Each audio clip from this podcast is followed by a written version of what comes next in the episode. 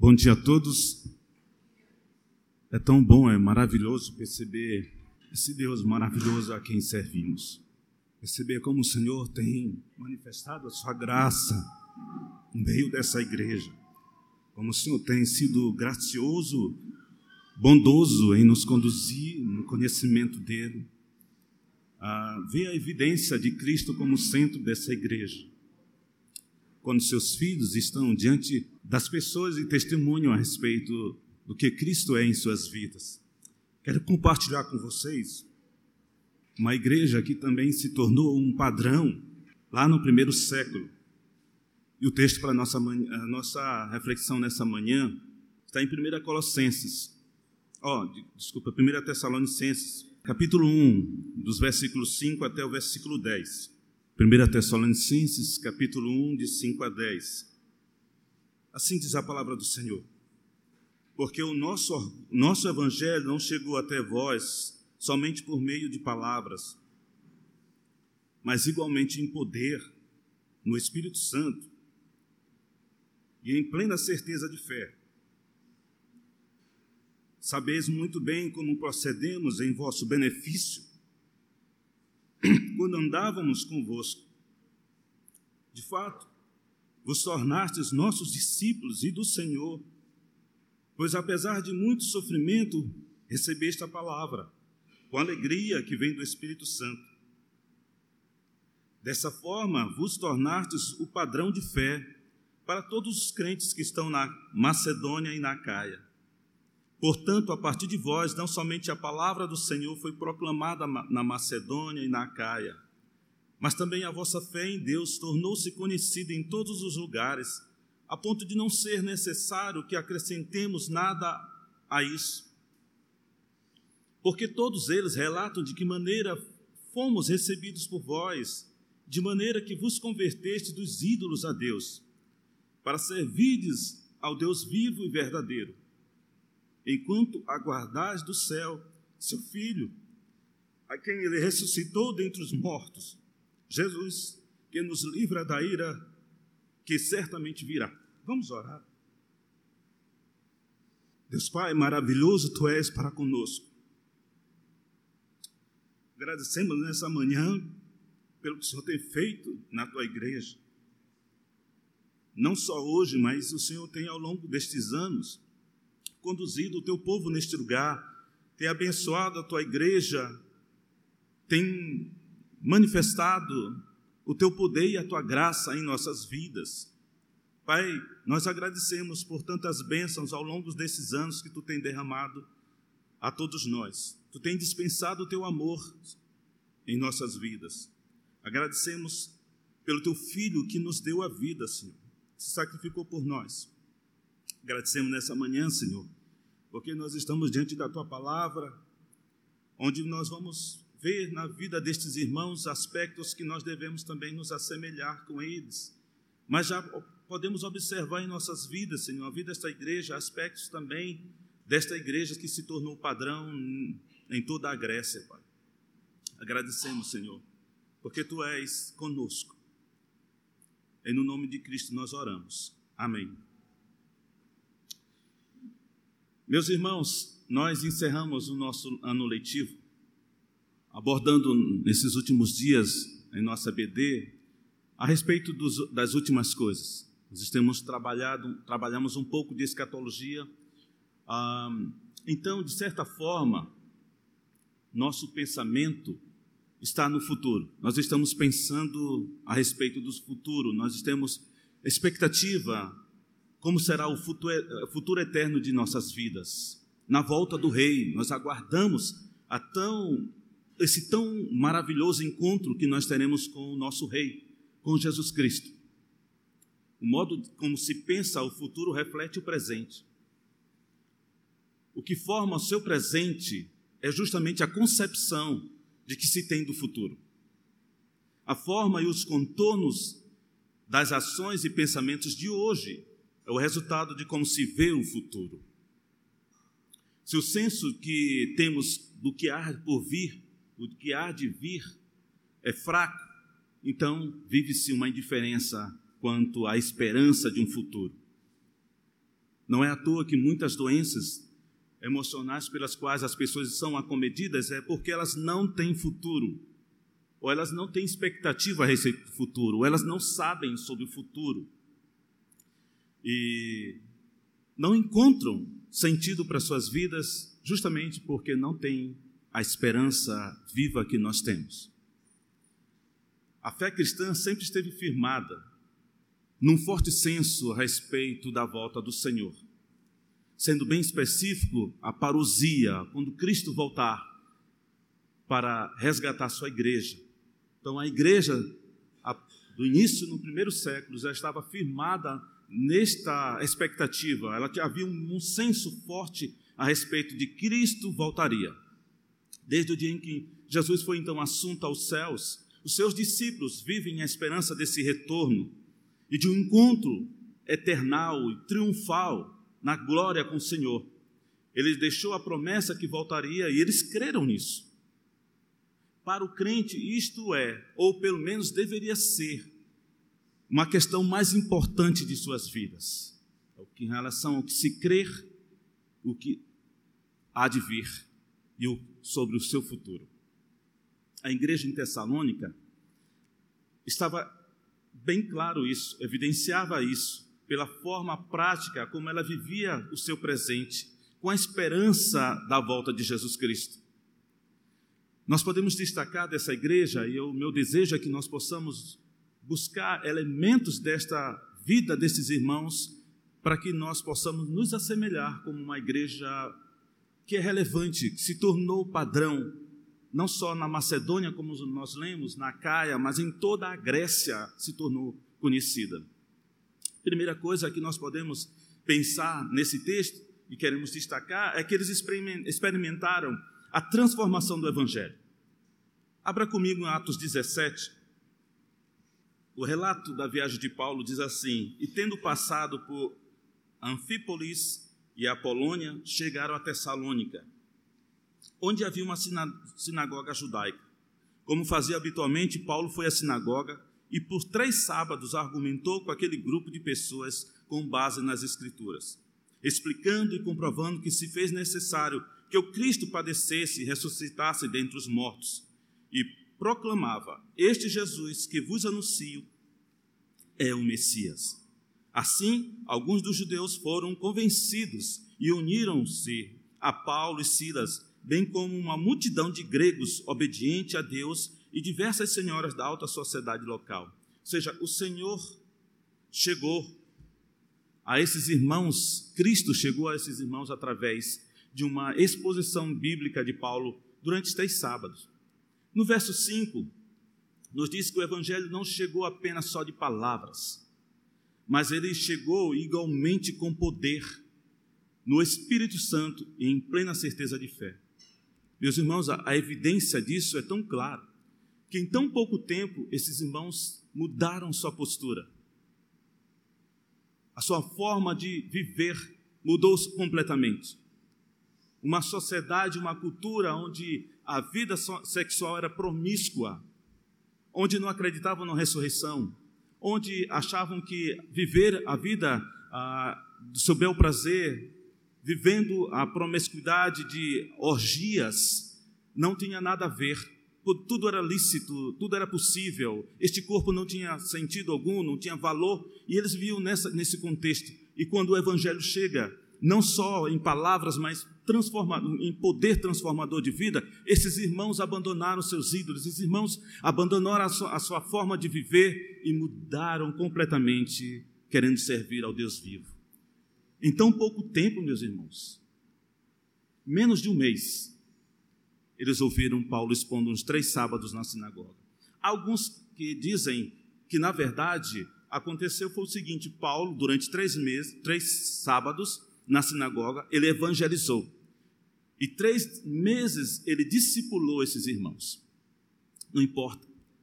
Ainda assim, é um tempo tão pequeno para ver uma mudança plena, verdadeira na vida desses irmãos. Ainda assim, esses irmãos demonstraram que puderam desfrutar de uma fé convicta de algo que muitos, em muitas igrejas, levam anos e não desenvolvem, que é a plena certeza de fé em sua salvação e a esperança da volta de Cristo.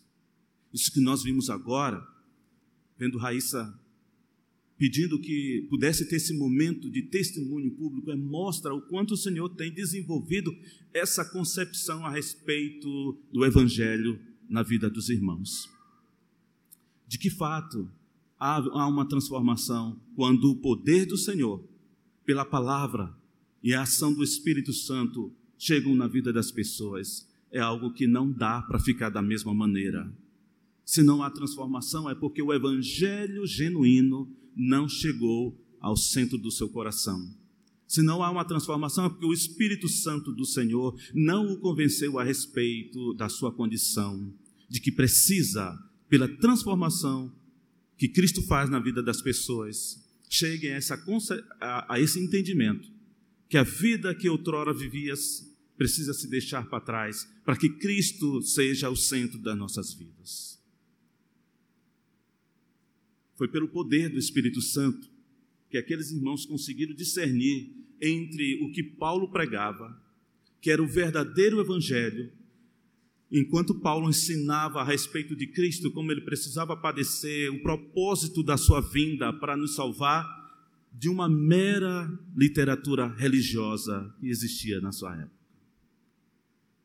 Nós vimos aqui o discernimento que o Espírito Santo nos dá a respeito de uma vida com Cristo para uma vida simplesmente religiosa. Uma vida que é transformada pelo Espírito Santo para uma vida simplesmente que vem bater o ponto de domingo a domingo na igreja. Talvez até por uma falta que se faz às vezes, a sentir saudade da igreja, eu vim então para a igreja. Mas isso não é o Evangelho. O Evangelho não só nos deixa saudade dos irmãos da comunhão, mas é uma necessidade que brota no interior para estarmos ouvindo da palavra, nos alimentando da palavra na comunhão com os irmãos. Meus irmãos, a fé é uma obra sem méritos, pela qual a criatura reconhece o seu Salvador. E nesta manhã, eu desejo que você, ao ouvir essa palavra, possa estar refletindo a respeito se esta fé é operosa em seu coração. A operosidade da fé leva o crente a manifestar a transformação de vida. Esta igreja torna-se padrão por uma mudança evidente na sociedade, onde as velhas práticas, as antigas práticas de vida ficaram para trás e as pessoas ficavam admiradas. O que levou essas pessoas a mudarem de vida? É isso que o Evangelho faz em nossas vidas. É isso que igreja, o Evangelho faz na igreja, na vida dos seus membros. Uma postura nova, uma visão nova, como Paulo fala em Romanos, de uma mente transformada. E tudo tem um outro sentido, tudo faz sentido a partir desta introdução do Evangelho em nossas vidas. A partir que Cristo nos dá uma visão bíblica sobre como deve ser a vida e o que nós estamos fazendo com a vida. No verso 6, diz que de fato vos tornastes nossos discípulos e do Senhor, pois apesar de muito sofrimento, recebestes a palavra com alegria que vem do Espírito Santo. Isto se dá em plena oposição ao Evangelho. Esses irmãos sofreram a perseguição por causa que agora eles defendiam a Cristo mas a despeito de todo o sofrimento pela qual passaram por manifestar sua devoção ao verdadeiro Rei, que é Cristo, eles receberam a palavra com alegria que vem do Espírito Santo. É um misto de sentimento que só pessoas espirituais que conseguem discernir esses dois sentimentos. Que todo sofrimento, que toda tribulação não é capaz de tirar a alegria que vem do Espírito Santo. Pelo contrário, toda tribulação e todo sofrimento que vem advém do evangelho na vida da gente, na vida de um crente, ele se torna bênção para nós, porque somos apurados, somos aperfeiçoados pela própria provações que pelas quais nós passamos em defender a nossa fé. Esses irmãos agora tinham uma concepção de um novo rei. Eles não tinham mais ligação a César, mas a Cristo. Eles foram desconectados da visão que tinham a respeito de César, e agora é Cristo que se evidenciava na vida dessas pessoas. O rei tão aguardado não era mais César visitar essa cidade, mas Cristo chegando com poder e com glória. Essa era a visão que eles têm agora. Por isso foram perseguidos, por isso estavam sujeitos a, como o texto lá em Lucas vai nos falar, também ó, em Atos, é, melhor dizendo, que Jason, que recebeu a Paulo, guardou ele, Paulo, de, de manhã muito cedo, de madrugada tiveram que sair, Paulo saiu às pressas, já indo para outras cidades, e vai chegar em Filipos. Meus irmãos, por quê? Porque foram perseguidos por causa da confissão de fé que eles têm agora em Cristo. Essa igreja, meus irmãos, torna-se padrão por isso, por uma verdadeira mudança de vida e o sofrimento não foi capaz de abalar a fé desses irmãos. Pelo contrário, apurou mais ainda a fé desses irmãos. Não era a pressão que estava sobre eles para que pudessem deixar o Cristo, o Rei tão aguardado, para devoção a César. Verso 7 e 8 nos fala de uma igreja que torna agora um modelo para toda a Grécia. Dessa forma, diz o verso 7, versículo 7, vos tornardes o padrão de fé para todos os crentes que estão na Macedônia e na Caia.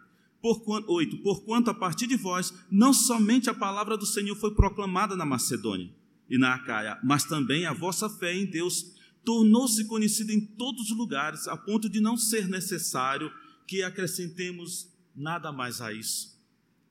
Esta igreja é um modelo para nós, uma igreja relevante, um padrão um modelo de fé para todos os crentes da Macedônia. Esses irmãos agora estão testemunhando a respeito desse novo viver. Esse novo viver que eles agora estavam vivendo em Cristo não se limitou ao aspecto só das duas cidades, Macedônia e Acaia, mas expandiu-se, foi além fronteiras. Toda a Grécia conhecia a respeito da fé desses irmãos. Esses irmãos reverberaram um conhecer de Cristo numa sociedade tão, necess... tão carente de conhecer a este Cristo maravilhoso.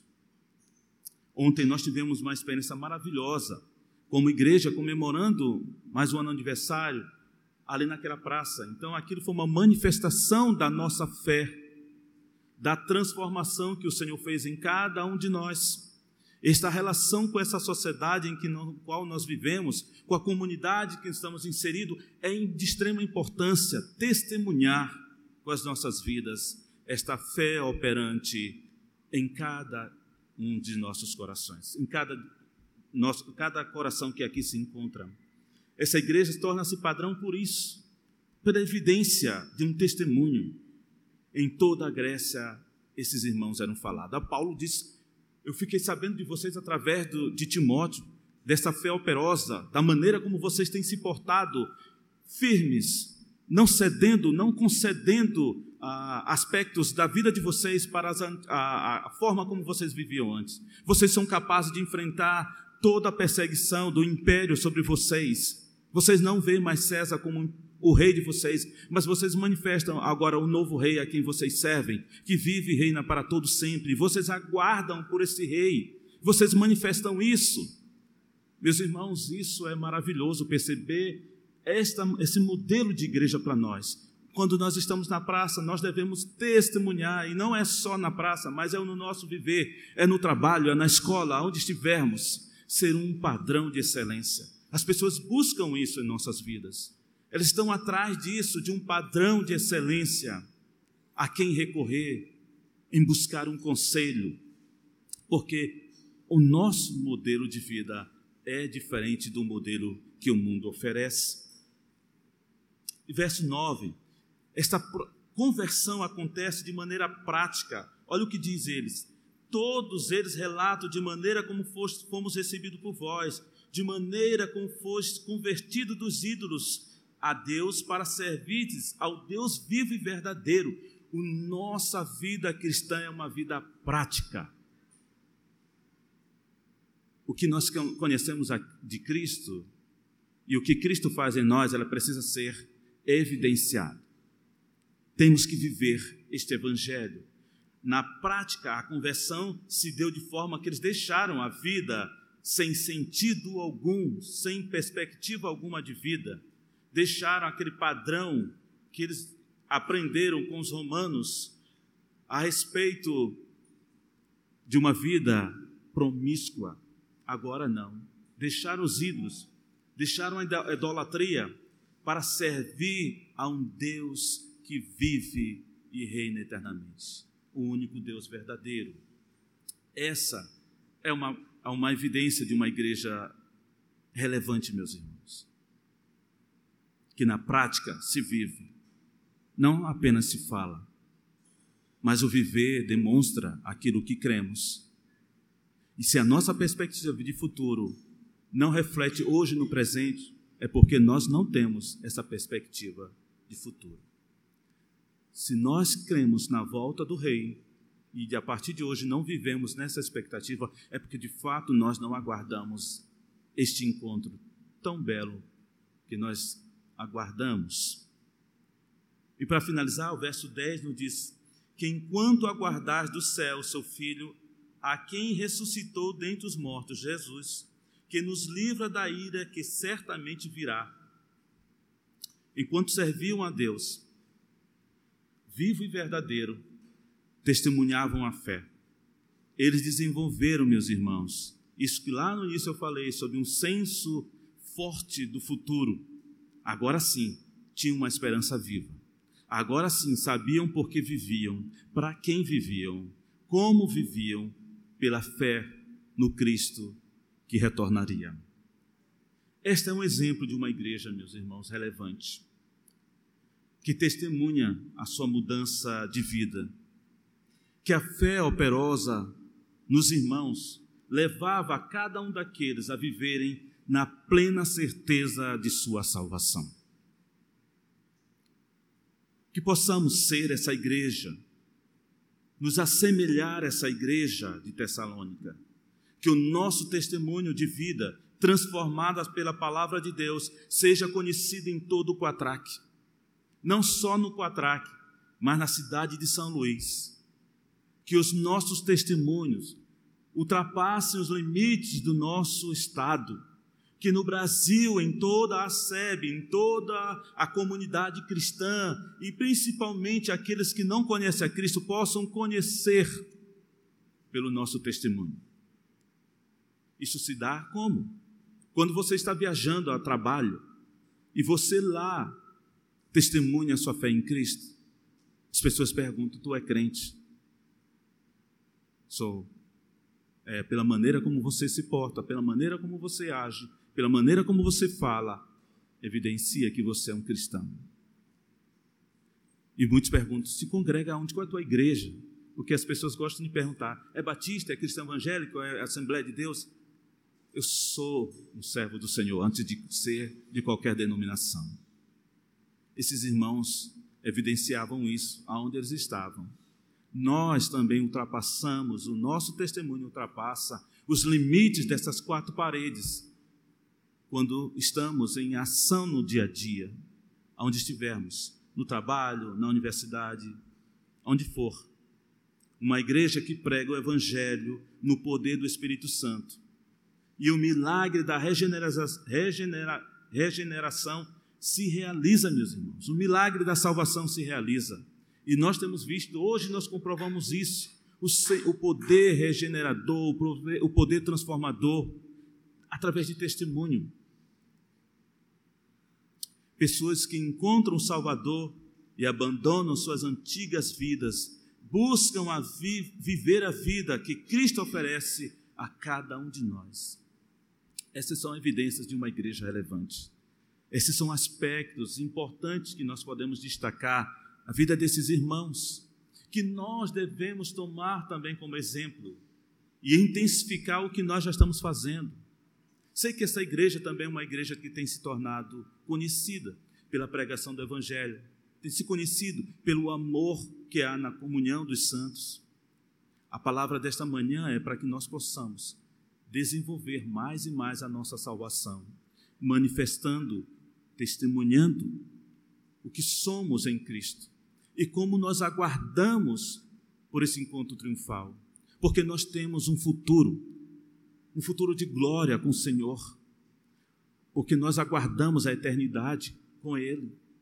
É isso que nos põe de pé, é isso que nos traz todas as manhãs de domingo aqui, todos os cultos de, à noite, quando estamos em qualquer evento da igreja, é porque nós aguardamos com viva esperança o que Cristo tem para nós. E porque Cristo já habita em nós, realiza isso em nossas vidas, meus irmãos. Uma igreja relevante é isso. Não uma igreja só de oba-oba, não uma igreja de movimentos, de zoada, mas uma igreja que evidencia a transformação do Evangelho na vida de cada um dos seus membros. Vamos orar. Pai querido, obrigado pela oportunidade que nós temos ah, Senhor, de compartilhar a tua palavra, vermos na tua palavra as bênçãos que o Senhor tem para nós. Senhor, que esta igreja, ao longo dos anos que ainda tem pela frente, até que o Senhor retorne e venha nos buscar, possa ser uma igreja relevante neste bairro, nesta cidade, em todo o Brasil, Senhor. Para a tua honra e para a tua glória é que clamamos isso. Amém.